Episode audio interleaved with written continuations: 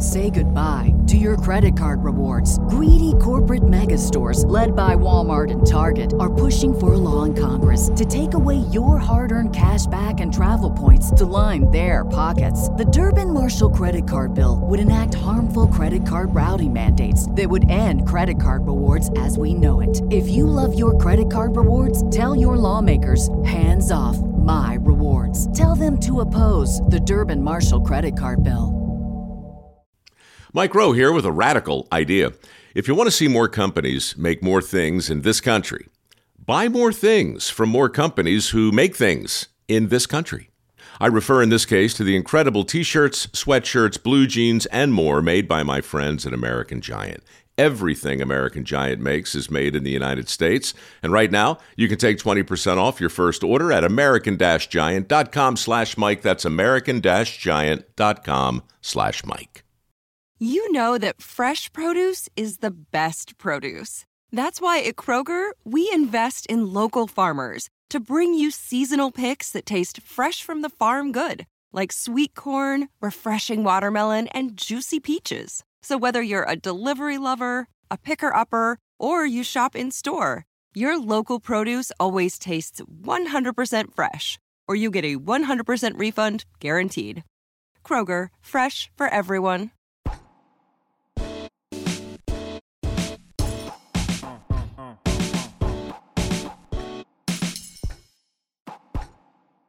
Hello, everyone, and welcome to another episode of the Pound for Pound podcast here on the Fight Game Media Network. I'm your co-host Carlos Toro, and joining me every single week is Robert Silva. Robert, how are you doing? Hey, good evening, Carlos, and good evening, good morning, good afternoon to all the fight fans out there. Uh, we're going to kick it off with a remarkable performance by one of the greatest fighters that anybody will ever see of any lifetime. Yeah, yeah, I think it's fair to say that the star of this past weekend was Roman Chocolatito Gonzalez, who, I mean, just continues to defy expectations of what we expect uh, from a fighter who's been undergone, who's undergone through so many wars for his careers. How many times have we basically said, "Yeah, he's done. He should probably start thinking about retirement"? Nope. Saturday on DAZN in San Diego, California, Roman Chocolatito Gonzalez continues to prove that he's still an elite pound for pound boxer. Just completely outboxes and dominates Julio Cesar Martinez, who is the current WBC flyweight champion. Comes in uh, on about six weeks' notice, moves up to super flyweight to take this fight with Chocolatito. Uh, there was some, you know, there was a bit of a controversy. There was an issue with Martinez the day before, but we'll get into that later on. But the at the end of it all, it was only it was Chocolatito winning a very decisive 12 round decision against Julio Cesar Martinez and what was simply a sensational fight. It was almost your typical Chocolatito fight. Uh, uh although it's I, I, would say typical, but it's actually a somewhat more more reserved and efficient Chocolatito. Chocolatito only threw just north of 1,000 punches throughout the 12 rounds, and I know say you know saying that he threw over a thousand punches and was a little more efficient efficient and, con- and conservative seems a little um you know uh, oxymoronic, but believe me, he was a lot more selective with his punches. His speed was still excellent. He was dominating Martinez and pressuring him at you know at almost every junction and avenue of the fight.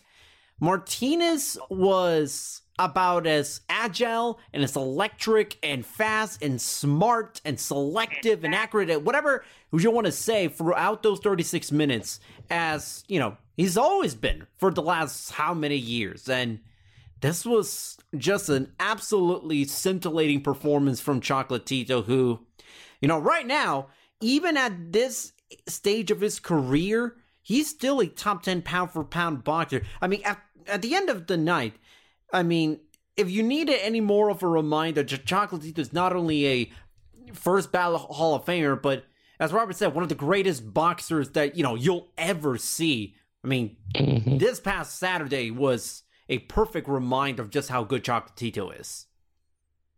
Carlos, you said he was the star of the weekend. He's been the star of the year so far. This was the greatest performance any fighter has put on in 2021. It's early. We got a long way to go and a lot of big fights coming up, but he was phenomenal. And look at this. I think he I think he threw less than 10 jabs in the entire fight.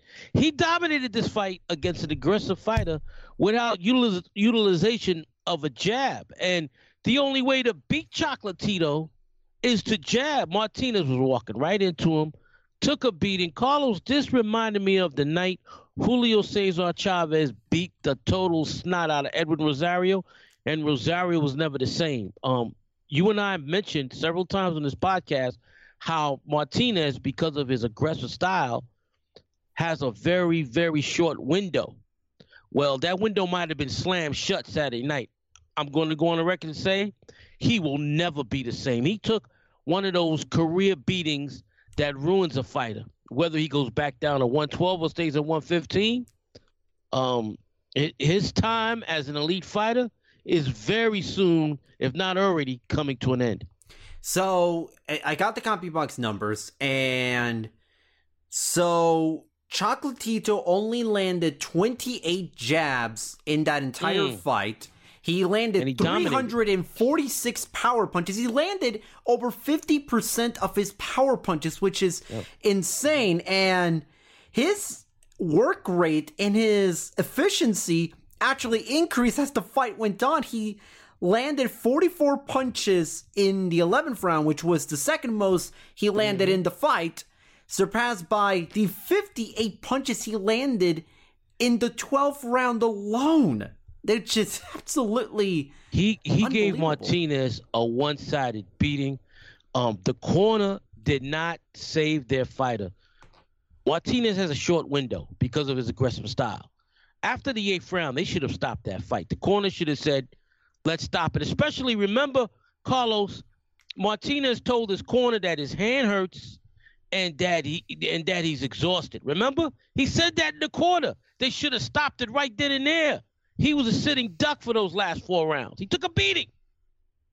Yeah, it, this is just it, it was incredible just seeing how it was so it's almost shades of you know when Chocolatito fought Kal Yafai where we're all we're all just kind of stunned at just how much better Chocolatito is in just about almost every way possible. And we thought that the physicality of Martinez and his mm-hmm. style could present some problems. And but Mar- it was tailor made for him. It was tailor made for Chocolatito. Quick question. Yeah.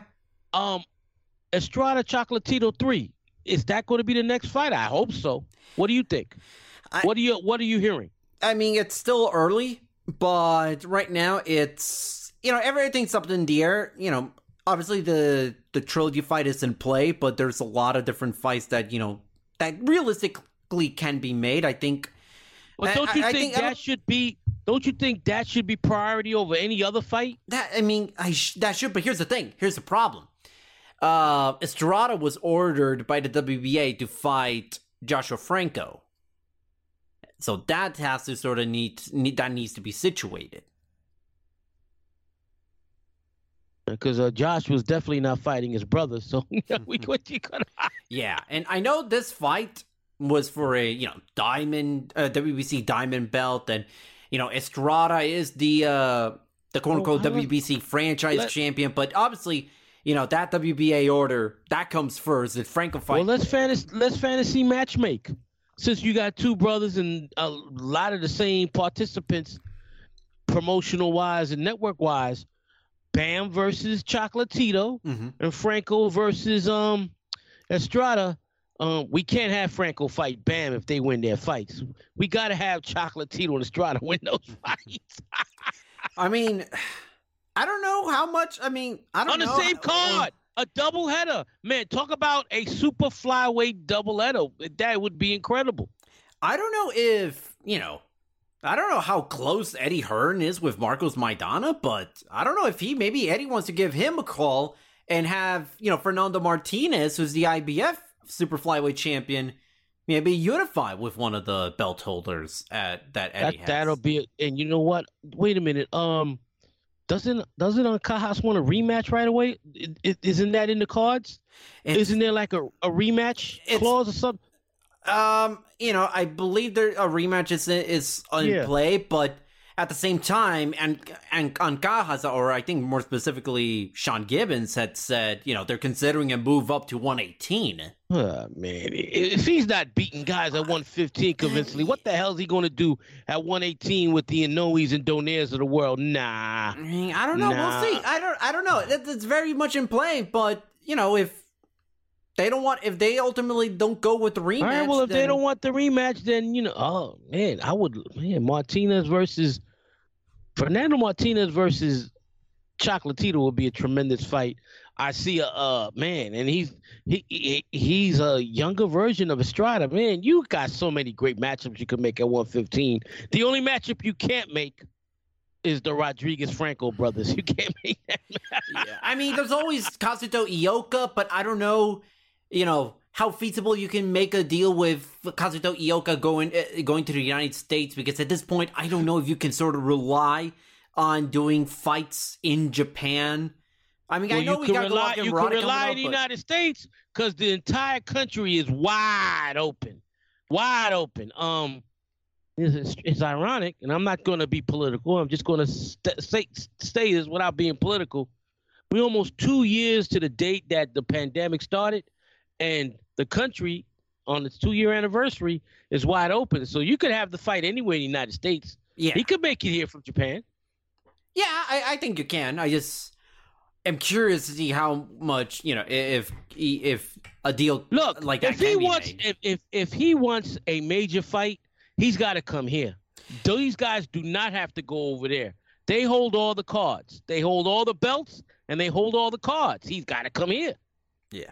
So uh, one quick note from Dan Canobbio. So the 1,076 punches that Chocolatito threw against uh, Julio Cesar Martinez was his lowest 12 round output since the Estrada, since the Juan Francisco Estrada fight. Not the one from a couple years ago, the, The one from fight a 10 decade years ago. Yeah, a decade ago. Yeah, yeah. Well, Like- Gonzalez has been anything but uh consistent throughout his entire career. That's why he's one of the all-time greatest fighters. Like, I said at the top of the program, regardless of how old you are, I'm 50. I'll be 54 in two months. Carlos is half my age. A lot of you listening on your 30s and 40s. Doesn't matter how far you go back in any era. Chocolatito's one of the all-time greats, right? And he's consistent, consistent, um, and and um, be grateful that you're seeing him now because he's not going to be able to maintain this f- for at least a couple of more years. So be blessed that you're seeing a master doing what he does. And you know what, Carlos, that really impressed me was his defense throughout this fight. Yeah. He made Martinez miss all night long, and he was right in front of Martinez. Yeah, it his defense was excellent. He made, you know, Martinez only landed 182 punches out of 713 to two, 26% of his punches. Ridiculous, ridiculous for an inside fighter. Yeah, That's, ladies and gentlemen, that's Roberto Duran and James Toney in their prime type defense inside, which were two of the two greatest inside defensive fighters ever I ever saw in my lifetime. That's the type of fight Chocolatito fought Saturday night without a jab and with a guy who was throwing home run shots with every shot in Martinez. Now, it, it should be mentioned that Martinez was having trouble making weight in this That's his fault. That's yeah, his fault. He came into the fight. He came, first came into the weigh-ins weighing 117 the hell was for, he at- doing? at one, for a fight that was supposed to be at 115 pounds. Came back only, you know, uh, only managed to get down to 116.4. Fight was in jeopardy up until that point. He needed to weigh in maximum 126 and a half the morning of the fight. He, ma- he made weight well within that range. Explain this to me, Carlos. Uh huh. was that uh bullshit made up title on the line if Martinez if Martinez would have won Saturday night would he have gotten that belt even though he didn't make the 115 pound weight limit? No, no. okay. no, the diamond title because was you know on the line the was zone and you mentioned this on Twitter DAZN never even talked about it. They acted like it didn't exist. They didn't I, I was like what the hell are they what the hell are they doing? They're not reporting what's going on. And, so and I'm you can but- you. and- I got to give you and was it Jake Donovan? I think you guys gave, gave, gave the most details I saw on Twitter about the weight situation. DAZN, uh, they they they acted clueless and they didn't inform the fans of what was going on. And you can tell from those ceremonial weigh-ins, Eddie Hearn was pissed. He was not happy mm-hmm. with what had happened because the weigh-ins that we were shown that were broadcast on DAZN, those were after the fact. Those are the ceremonial weigh-ins, but the, right, in right. the afternoon, the weigh-ins had actually taken place early in the morning. But yeah, that was a very it really was was a string tie. And I find that it's so bizarre seeing a guy who's a champion at 112 go to 115 and I get it. Doesn't it. make it's sense. Not, technically he did not have a full camp, but it's not like came in on 2 weeks notice. He had He had 6 weeks. He had 6 weeks, which is look, that's almost a full camp. I've been watching boxing for 45 46 years now. The typical training camp for a fighter is 6 to 8 weeks. So there's no excuses, especially a guy who is coming up in weight. It's not like he's fighting at his weight. Um, yeah, the only explanation I can have is that he's the guy that that needs eight to ten weeks to be able to drop to 112. And if that's the case, then you know his time at 112 is not going to be very long, even without this fight. I, I, look, I don't think he's going back to 112. I think right now he's going to be a stepping stone fighter at 115. Because to be honest with you, after the beating he took Saturday night, he's not beating Bam Rodriguez. He's not beating Joshua Franco. He's not beating Ioka. He's not beating Sor Rungvisai, and he's not beating Estrada. He's going to be a punching bag for any of those guys he fights. And hope, thank God, that he's not in the mix right now. he's and, outside looking in now. And here's the, I mean, but here's the thing. It, at least if we're to sort of interpret what Eddie Hearn was saying, it sounded like plan is still to have Martinez go back down to 112, which good good luck at making that weight because he will be. Oh my God! Talk about dehydrated. Whew. Yeah, it just. I, again, maybe he's a guy that needs eight to ten weeks, but here's the thing: it's not like the idea of Martinez moving up from 112 before this fight was a foreign concept. We all knew it was an, and it was inevitable that Martinez was going to move up from weight. It was a matter of when that was going to happen. I would imagine that probably accelerated the you know that uh that time frame of moving up. But the problem is, I mean, if you if he stays at 115, he's he literally has nothing to offer to the table. So Nothing. it almost feels like he has Nothing. to go back to 112, build himself back up, so that when he goes back to 115, he becomes a better name for fights to make at that weight. Yeah, because right now, like you said, just said Carlos, he's not in the mix anymore after that one-sided uh, thrashing. Before we move on to this past weekend uh, fight, the rest of the fights, I do want to inform the folks out there that you can go to the Fight Game Media Patreon and take a listen at our special episode of Pound for Pound where we look at some of the greatest upsets in boxing history. January, we did the Lloyd Honeyghan Donald Curry fight. Now, for the month of February, we did the first fight between Esteban de Jesus and Roberto Duran, which we saw, we analyzed it. It was my first time watching that fight.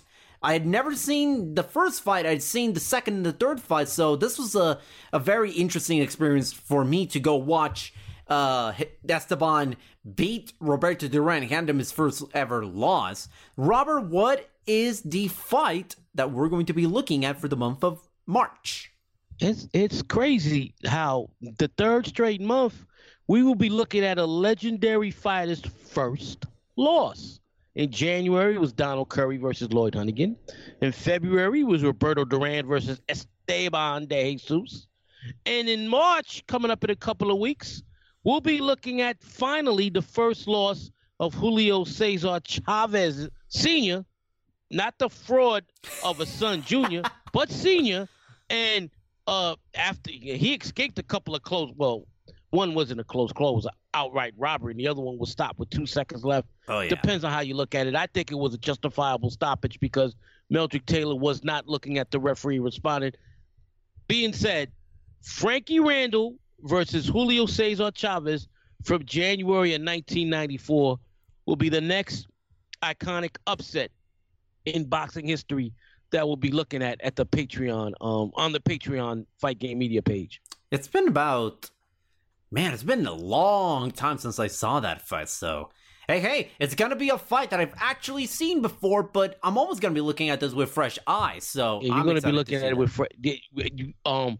Last time I saw it was about was when Frankie died. Frankie died about I think a little bit over a year ago, and um, y- you, I'm, you're going to be upset, Carlos, at the scorecards. Even though Frankie won, I don't know what the fuck the judges were looking at. We'll talk more about that on the Patreon. Something for you guys to look at. Um, um, I would recommend the listeners that subscribe to the Patreon before you listen to the, these special podcasts. Rewatch the fight, all the fight, rewatch all the fights that we are talking about. They're all available on YouTube.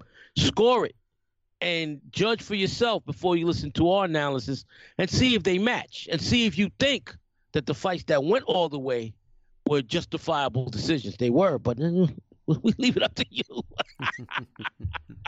NFL Sunday Ticket is now on YouTube and YouTube TV, which means that it just got easier to be an NFL fan, even if you live far away. Like maybe you like the Bears, but you're hibernating in Panthers territory. But with NFL Sunday Ticket, your out of market team is never more than a short distance away, specifically the distance from you to your remote control. NFL Sunday Ticket, now on YouTube and YouTube TV. Go to youtube.com slash presale to get $50 off. Terms and embargoes apply. Offer ends 919. No refund. Subscription auto renews. What's up? It's Kaley Cuoco. When it comes to travel, we all have a happy place. I just went to my happy place. I just went to Maui, and it was truly amazing. Priceline has always been about getting you to your happy place for a happy price with deals you really can't find anywhere else. Like up to 60% off select hotels in Costa Rica or five-star hotels for two-star prices in Cabo. Go to your happy place for a happy price. Go to your happy price, Priceline. So now moving on to actually Friday, last Friday night, Top Rank had mm-hmm. a card in Fresno, California on ESPN Plus, headlined by WBC Junior Welterweight title eliminator between Jose Ramirez and Jose Pedraza. A very, very interesting matchup between two top 10 guys at 140 pounds. But Ramirez, coming out of that first loss to Josh Taylor last year for the undisputed titles at 140 pounds, Ramirez looked phenomenal this past weekend. He was he sharp, he was very aggressive, but he was also playing the fight smart. Pedraza was not able to get into any rhythm whatsoever, wasn't able to get off in uh, you know to a good start and had to essentially play catch up because Ramirez was just so overwhelmingly aggressive and his pressure was just not allowing Pedraza to get into any rhythm and setting up his punches, which is where he excels at best. Ramirez wins a a, decision over Pedraza is now firmly in line to challenge for a title if jo- if and when Josh Taylor vacates his titles. This was a you know this was a fantastic comeback performance for Jose Ramirez that you can now argue given that given how Josh Taylor looked in his last fight and now how Jose Ramirez looked uh right now, you can make a pretty darn good argument that Jose Ramirez probably could beat Josh Taylor right now if they were to do a rematch. Yes, he could. Yes, he could. And uh, I don't know where Taylor's going next, but as far as Ramirez, you're right, Carlos. He was tremendous. That's one of the best performances of his career. Pedraza, uh, his uh performance baffled me because this is not the same Pedraza that was using that jab and throwing combinations and countering he kept his fucking ass and back up against the ropes. You're not beating Ramirez if you're up against. What would you guess? What would you venture a guess as to how the percentage of times throughout the fight that Pedraza spent up against the ropes? I would say between 40 to 50 percent. He kept going up against the ropes. He no jab. It was not a good performance by Pedraza. Yeah, at the end he was coming on, but it was too little, way too little, too late. And not like he was uh, dominating Ramirez by that point either. No, no, no. It If he you was were just doing giving a him little round, better. He barely won any rounds. All right, in that fight, I gave him three rounds. You could have made a case for uh, 10 rounds for Ramirez. Pedraza fought a very bad strategic fight. Ramirez fought the perfect fight. Ramirez can't outbox you. He's got to be inside, bang you to the body. Ramirez was landing body shots galore. Ramirez, he's not a he's he's not a power puncher, but he wears you down. He outworks you, and he completely outworked Pedraza. And right now, in my opinion, the two best junior welterweights in the world are Regis Prograis and Jose Ramirez, with or without Josh Taylor. And it's funny, the two guys that Taylor beat. And if you put a gun to my head, I don't think he could beat either in a rematch. So it's funny you mentioned Prograis right now. So here's the so here's the uh, the scenario that we are looking at at 140 pound division. Mhm. Josh Taylor holds all the belts. Right. He's going to vacate them all. Yeah, Yes. that's that's you know that's a foregone conclusion. The question is, when does he vacate those titles? Because that's actually a very important question. But before you No. continue, is Teo Lopez in the mix for any of these vacated titles once that happens? That's what I'm getting at. So All right, go ahead, go ahead.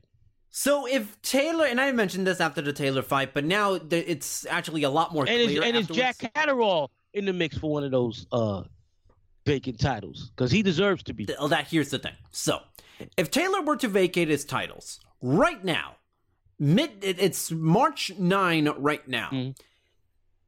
WBC it's pretty cut and dry. It's Jose Zepeda versus Jose Ramirez because those are the top two guys. That that that's that's a done deal. That should be those should be the only two guys in the WBC. That's rankings. that's the easiest That's fight you could possibly make. Yeah. It's a rematch. They both have some history together. It's an in-house fight that you can make since both are promoted by Top Rank.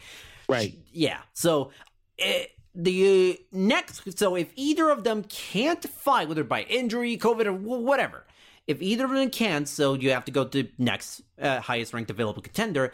That would be Regis Prograis, who's number three in the WBC rankings, followed by Sandor Martin, who beat Mikey Garcia last year. Okay. WBA, it's Alberto Puello at number one. The reason why he's number one is because he held the interim belt for the WBA. And when the WBA eliminated the Right, interim belts right. as part of their world title reduction pan, uh, plan, part of the stipulation was, yeah, interim belt holders are Go to number one. Right. or, or jump to number one spot. He was originally mm-hmm. kind of more or less slated to be the mandatory to Gervonta Davis when he held the regular belt at 140, but since he vacated that belt to Right. stay at 135, then he essentially become Josh Taylor's WBA mandatory. Right, Number two is Ismael Barroso, followed by Ohara Davis at three and Sandor Martin again at four. The IBF, it's also kind of pretty much cut and dry, sort of. Number one is Jeremias Ponce, and number two is Subriel Matias. Both won title eliminators. Now, the interesting thing about this one would- is that would be a hell of a fight. it's a fantastic all action oh fight. Oh my god, that's mouth watering right there.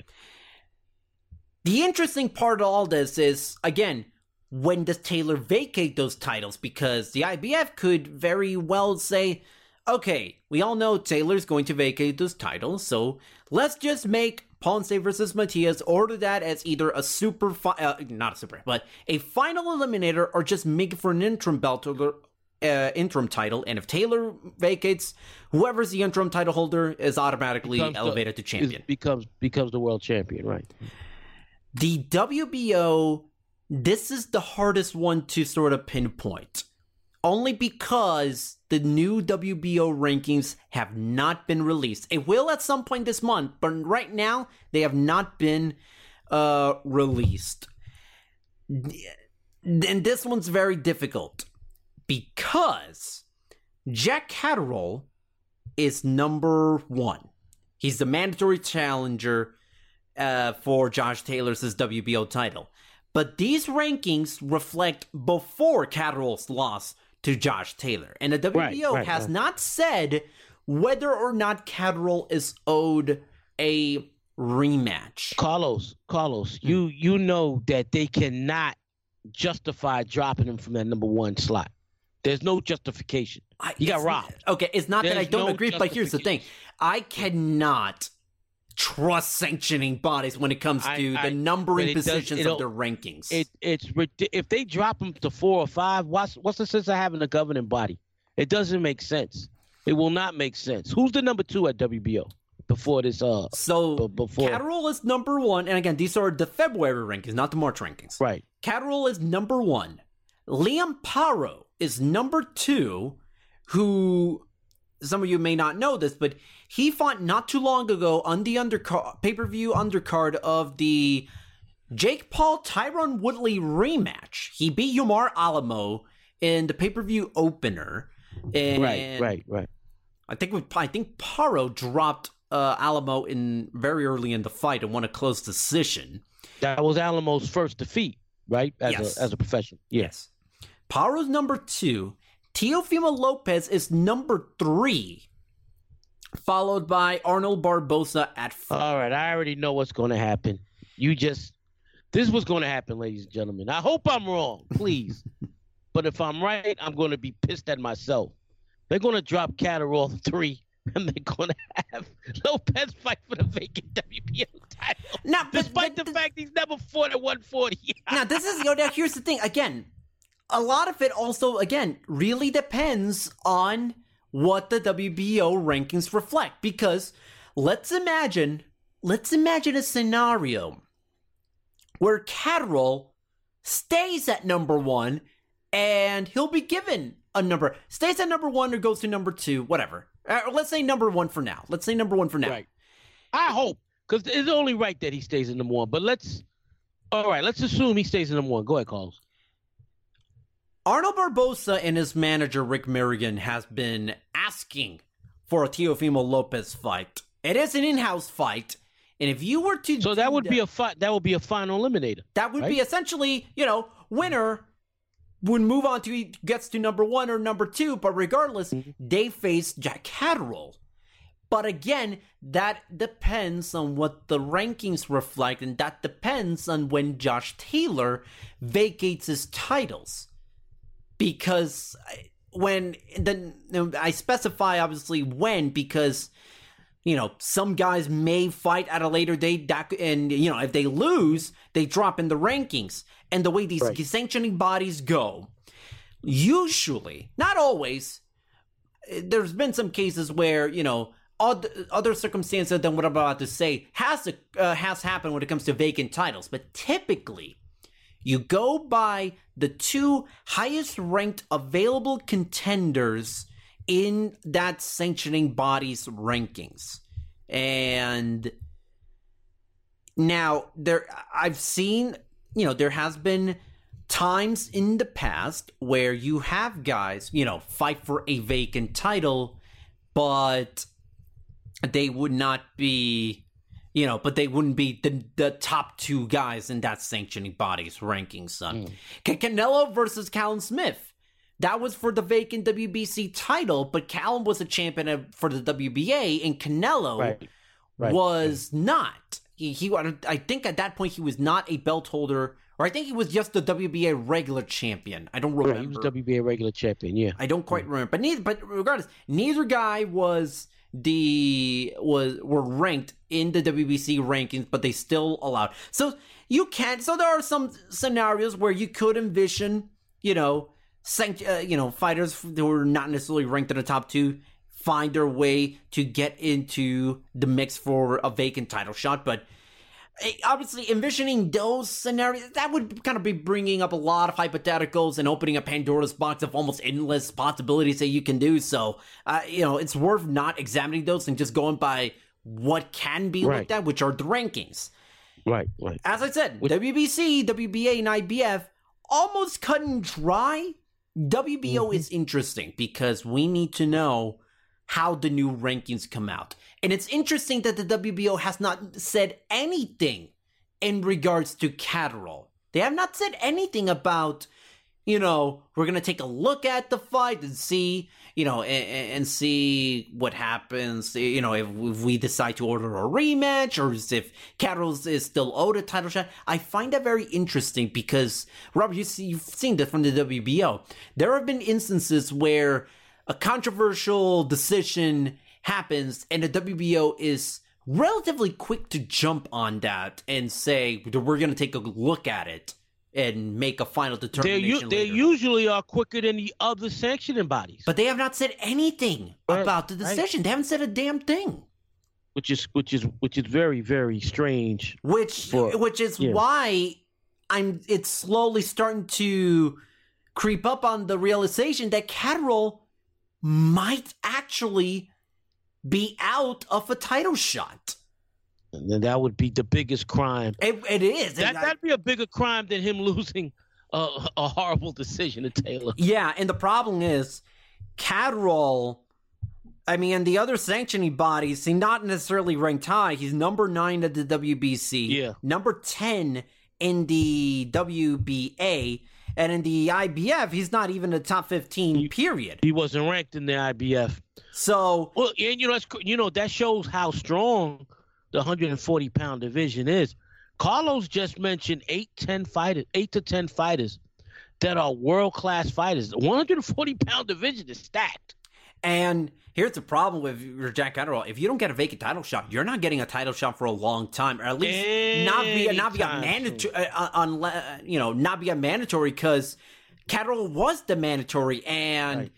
he's gonna have to wait a year until after hope- a new champion hope- is crowned.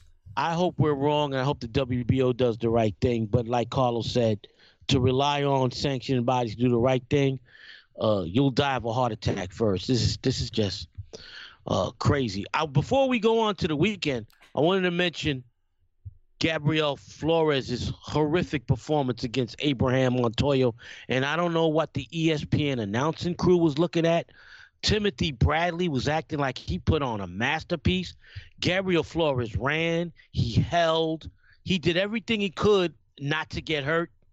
It was a horrible performance, and he still shows effects of his beating at the hands of Lopez last year. I'm going to go on record right now.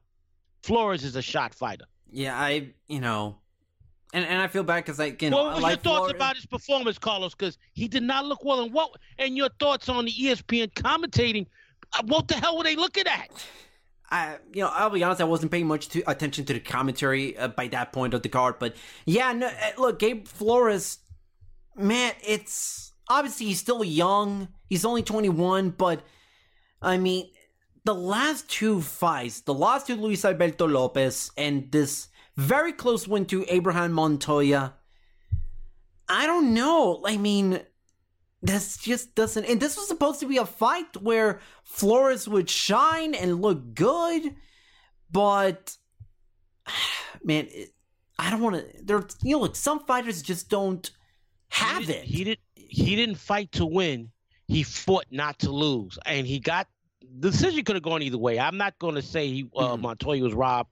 It it could have gone either way. There was several close rounds, but Flores ran too much. He held too much. Uh, referee Jack Reiss should have taken a point away. He held every round several times, Mhm. and what he might have gotten one warning in ten rounds. What the hell?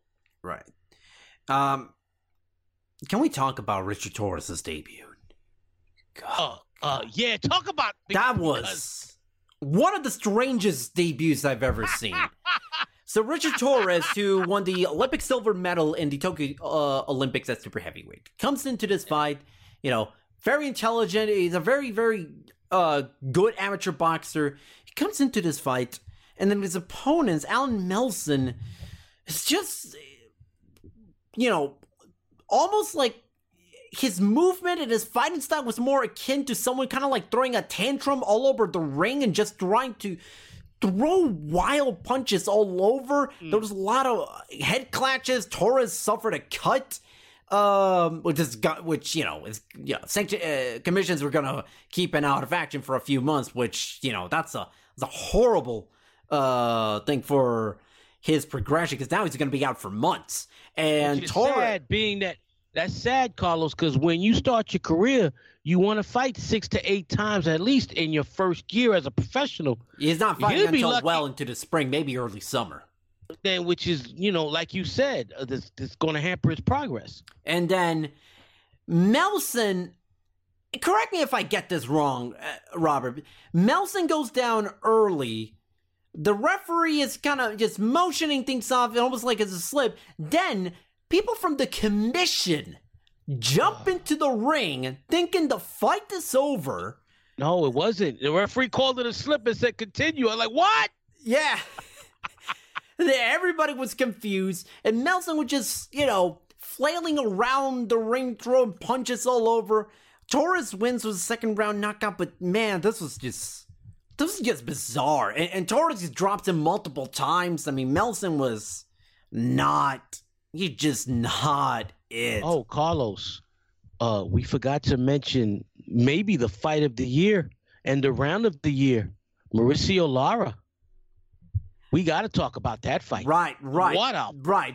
fucking bring a good point. Yeah, from the the, DAZN card, uh, the Chocolatito undercard, Mauricio Lara, Juan Carlos Burgos. Uh, no, I'm sorry, not not Juan Carlos No, Burgos, no, no, Emilio. Sanchez. Not Burgos. Emilio Sanchez, right? I mean, those two had. Sanchez almost pulled the upset of the year. I mean, this was just that was another wild, chaotic uh, fight, but this one uh, actually was all for you know good reasons. So this fight Yes. only lasted three rounds only, and so Lara drops Sanchez in the first round. Sanchez is just hurt; he's in survival mode, and. Then Emilio, then in the third round, Emilio hurts Lara, just completely stuns on- him. he Looks was like he's actually about to stop Lara. Yes. And then Lara, at the literal end of the round, drops these two big right hands, sends Lara, uh, sends Sanchez almost out of the ring, and the fight is. Oh, but before that, before that happened, though, didn't he tackle or fall to the floor and got himself a few seconds to recover before he landed that knockout shot? I, I think so, kinda, yeah. Yes. It was man, it was real crazy. I mean, that was a hell of a fight. It was wild. It was short, but I mean, those were nine minutes well spent watching that fight. Lara landed. Man, I'm not gonna say it's the KO of the years up to this point, but it's it's in the conversation. It's in that top ten so far for Last the week first you two. mentioned what the KO of the year was. I'm sorry. Last week you mentioned the KO of the year. Right, Hey, Robert, your your mic is uh, I think you disconnected your mic.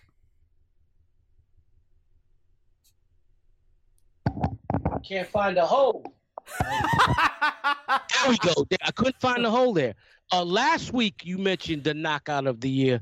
Uh, I haven't watched that fight yet, but from the way you described it, that would sound like my leading contender. This right here, though, would be my leading contender for fight of the year. In round three, definitely a, a, a strong contender for round of the year because Lara was out on his feet and he almost blew his uh, title shot that he's supposed to have later on this year. Yeah, man. Lara, Lara's thankful that he got out of that fight because he needs that win. Uh, he needs to uh, settle the score with Joshua Warrington if Joshua Warrington beats Kiko Martinez, uh, which we expect. We we expect we expect that uh, Warrington to win. Um, in in that, and I think Lara has my uh Warrington's number. We'll see. But Lara reminds me of Arturo Gatti. Okay, so we got a few fights coming up over the horizon, but none bigger than the Gennady Golovkin Ryota Murata fight card in Japan finally happening. April 9 on DAZN in Saitama, Japan. Very, very good uh fight. hold on, fight- hold on. Is is that that fight's going to be on DAZN? Yes. Will it be on April 9th or April 10th in the morning in the United States? Uh as far as I understand it, April 9, morning of April. So it'll be like five o'clock, six o'clock in the morning, right? Maybe, Okay. uh, possibly, yes. It you know it depends on. Because remember, Ryan Garcia is also fighting on DAZN that day. yes, yes. I'm just curious. I, they have not, and this is strange. They have not said what time they're going to be airing the card, and they actually did not say whether or not they're going to be airing uh, undercard fights. Which I really hope they do because it is. Oh wait, a- we're we're we're a month away though. We're we're thirty days away. Yep. Yep. And the undercard. No undercard. No undercard was announced. Uh, there only a couple of fights were on, were uh, announced for the undercard, but this you know DAZN didn't announce. This was announced over there in Japan. Uh, Shuichiro Yoshino, undefeated lightweight, 14 0, go up against Masayuki Ito, former super featherweight champion for the OPBF Oh, that, that lightweight. fight. That fight should be televised. That's a good fight. It's a damn That's good one fight. of that's one of Ja- that's one of the uh, Japan's hottest young prospects against a former world champion. That fight has to be televised.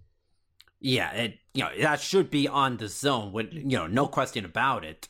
And also on that undercard, Junto Nakatani, WBO flyweight champion, goes up against uh, Ryota Yamauchi, who's been on a very very good run uh, as far as knocking out opponents, uh, and within the last two years, I I would say he's Ladies and gentlemen, this is a tremendous card.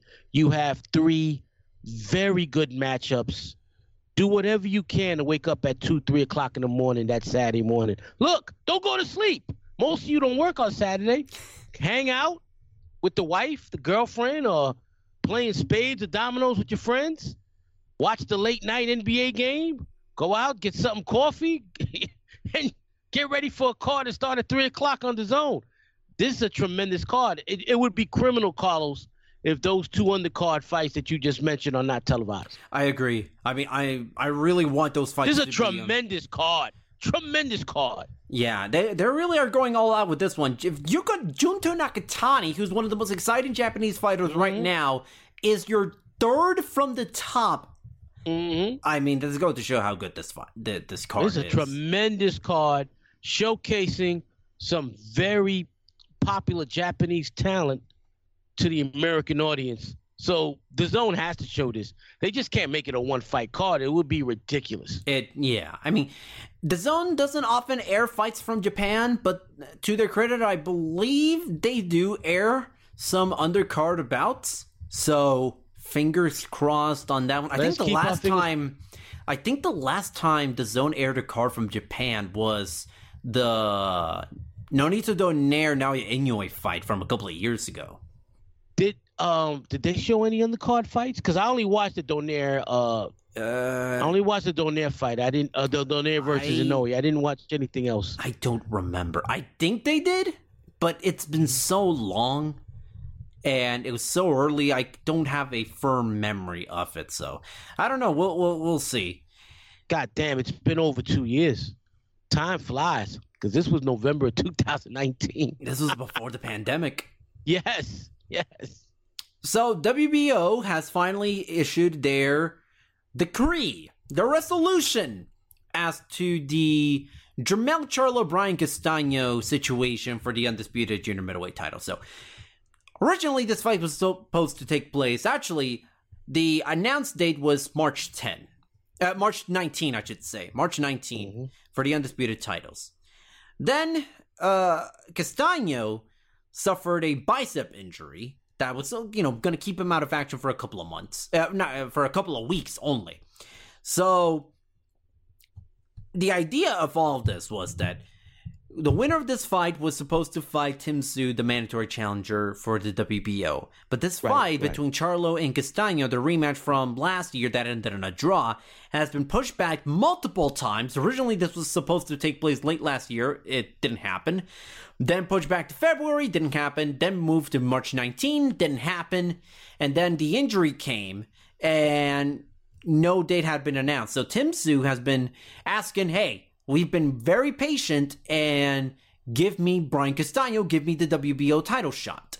And the WBO was asking Castano to show cause as to the injury, documentation of it, and why the fight should happen. And and I and I detail all this in a lot more in regards. Like a I don't know, like a 1400 1500 word thing on my newsletter on substack uh go check eh, go check it out at carlstoro.substack.com cheap plug there but the eh, but the main point was the WBO has said okay Charlo and Castano can move forward with the WBO junior middleweight title on the line so but it comes with a couple of stipulations. The first one being the fight has to take place no later than Saturday, May 14. Meaning, eh, and it's already been reported that Showtime is l- putting that fight on May 14th. So It, no it only there. makes sense, Carlos, because uh, that's an open date and it's away from the other weeks. Because from April 9th to May 14th, boxing is stacked. yeah. I have eh, a quick question for you. Uh-huh. If that's the date, let's assume that's the date. What's the possibility of Twin Charlo versus Munguia for that same card? I don't think it would be on that same card, and you know, there's always the.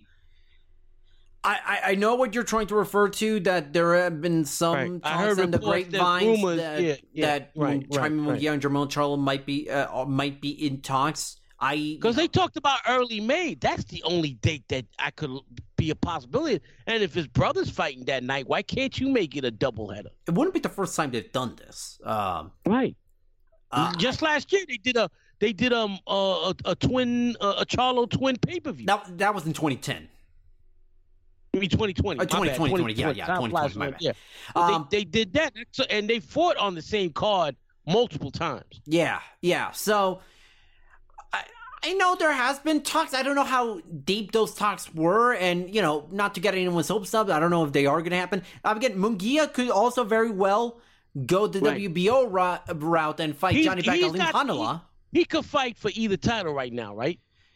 So the Charlo fight would be the, for the WBC title. The Janibek Alimkhanuly fight would be for the interim WBO title, likely full WBO if Andrade stays at 168 and vacates that title.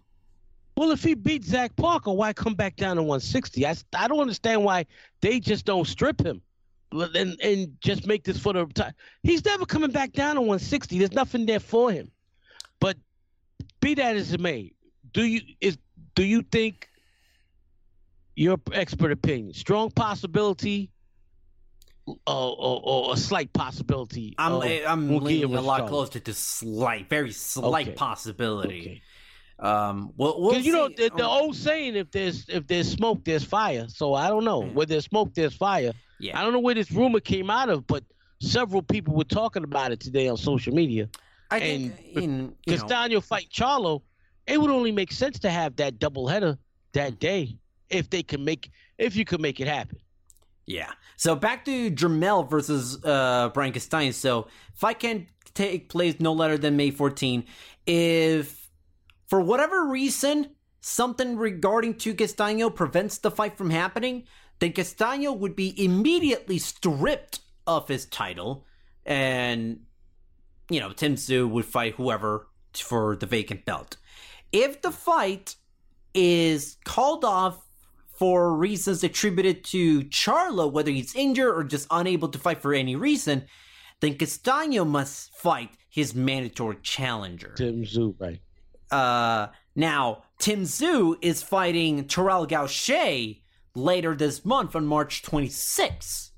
So if Gausha somehow ends up winning, And that's that's not a definite win for Tszyu. This is the biggest fight. I'm going to pick Tszyu to win this fight because um I think he's a better fighter than Terrell, but Terrell's a solid fighter. He's more than capable capable of pulling the upset.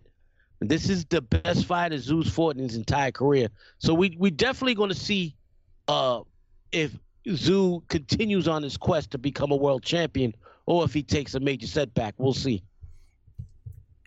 yeah, so there's a lot to sort of consider. Uh, Yeah. But the important dates are May 14 and March 26 in regards to the WBO junior Right, middleweight right. title.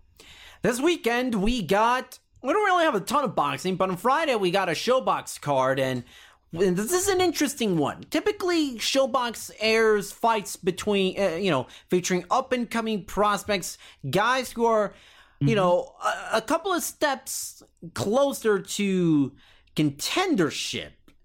Uh, but not this, but this one is a little bit different because you have the pro debut opening the card of Giovanni Marquez, who is the son of former world champion Raul Marquez. And this is a really, really cool thing. So Raul Marquez, who also does broadcasting on uh, duties on ShoBox, he's going to be in Marquez's corner for his fight. And then he's going to be returning to the broadcast booth to call the rest of the card. Mar- Marquez. By the way, Carlos, I, now I can talk about what I've wanted to talk about for a couple of months now. Mhm. And that's the emergence of a new announcer on Showtime that is impressing the hell out of me. And if anybody knows anything about me, knows that I am not impressed with boxing announcers. Brian Campbell, Carlos, is sensational. Him and Marquez together are a tremendous team, along with Farhood. That right now, Farhood, Campbell, and Marquez, best announcing team in boxing right now. Uh, your thoughts on Brian Campbell? Because I thoroughly enjoy his his his, call, his calling of the fights. No no hyperbole. He no You kind of cut off right there towards towards the end, uh, Robert. With uh, where was I? Where, where, what was the last thing I said? you were you're basically talking about how you like how there's no hyperbole in in the way he calls no- his fights. Okay, there's no hyperbole in the way Campbell talks. Um, he know he's very knowledgeable about the sport, and he knows the difference between a jab, a hook, and. Oh, I know that's a Um, big pet peeve uh, with you in That's a- regards to that. He is very, very good. And I enjoyed the two times I heard him. I think he's done the last two ShoBox cards. He's been tremendous. I don't know where they found him.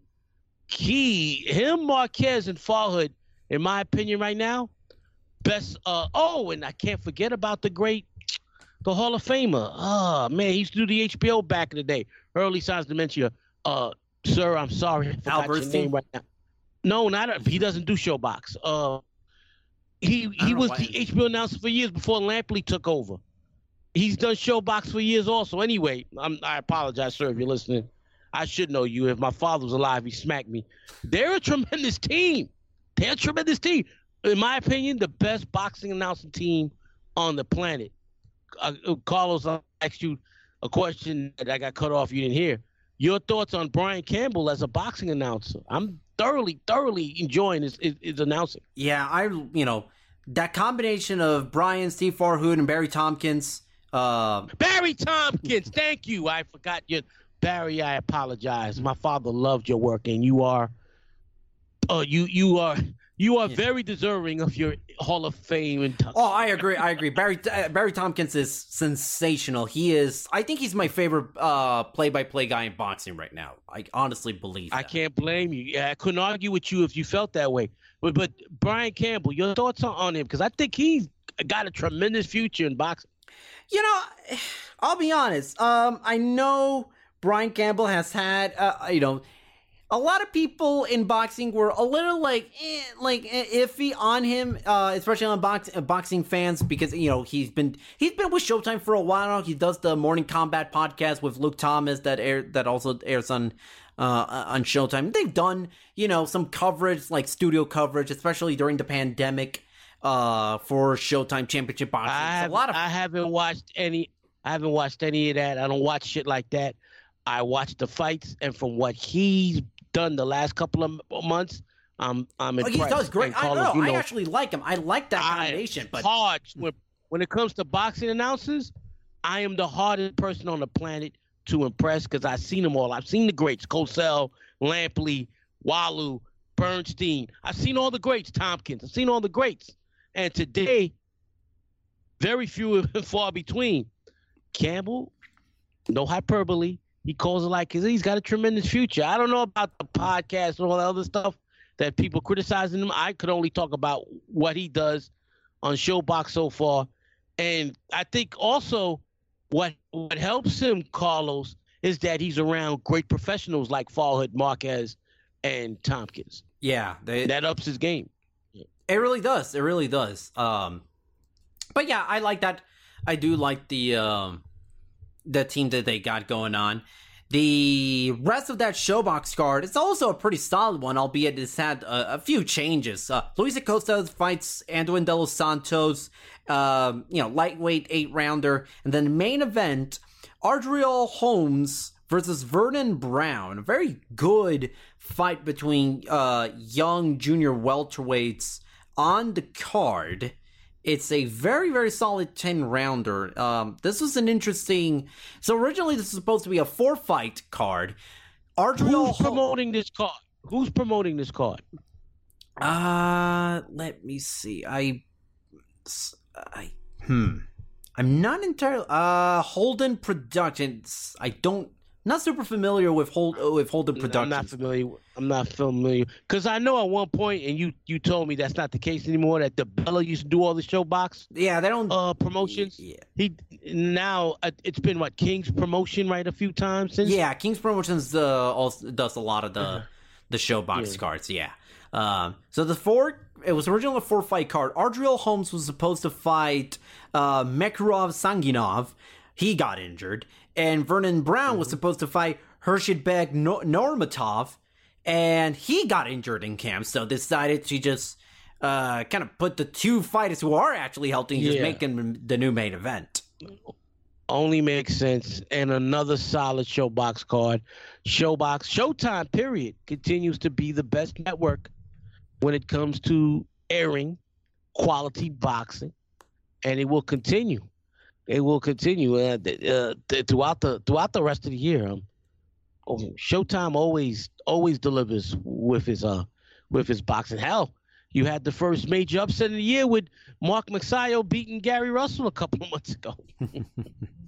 The only other major boxing card this weekend is on the DAZN in Nottingham, where you got Leigh Wood going up against Michael Conlan for the WBA regular featherweight title. This is a very, very solid fight at at featherweight. Leigh Wood and Michael Conlan coming off arguably career best performances. Leigh Wood just dominating and stopping uh, Xu Can last July at Fight Camp. Michael Conlan finally breaking out of his shell and just giving us his best performance against TJ Doheny last year. Not not not the greatest performance ever, but I would say his best looking performance as a pro so Yes. far. And nowadays it he is. takes another it big step and go up against a hard hitting and very pressure heavy Leigh Wood.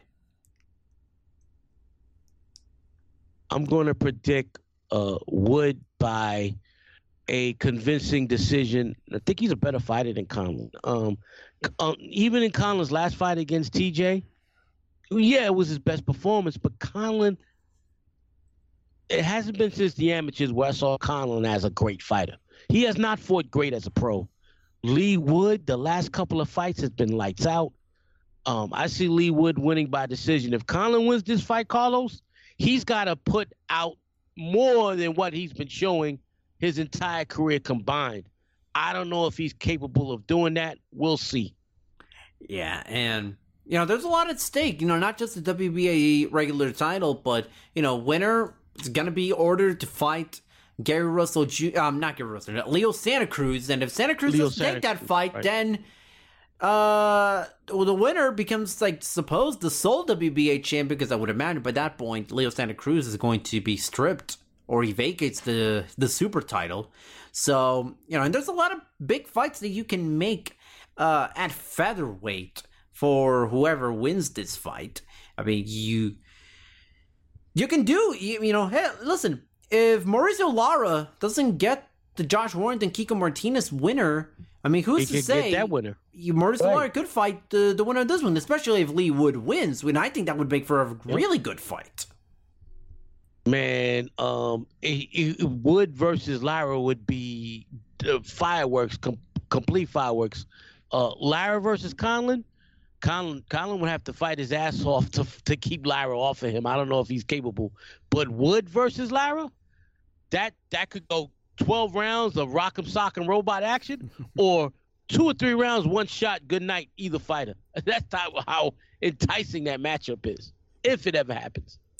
So the undercard of of the the DAZN show: Gary Cully versus Miguel Vasquez, Terri Harper versus Yamila Belen Abelaneda, uh, Sandy Ryan. God damn, Miguel Vasquez is still fighting?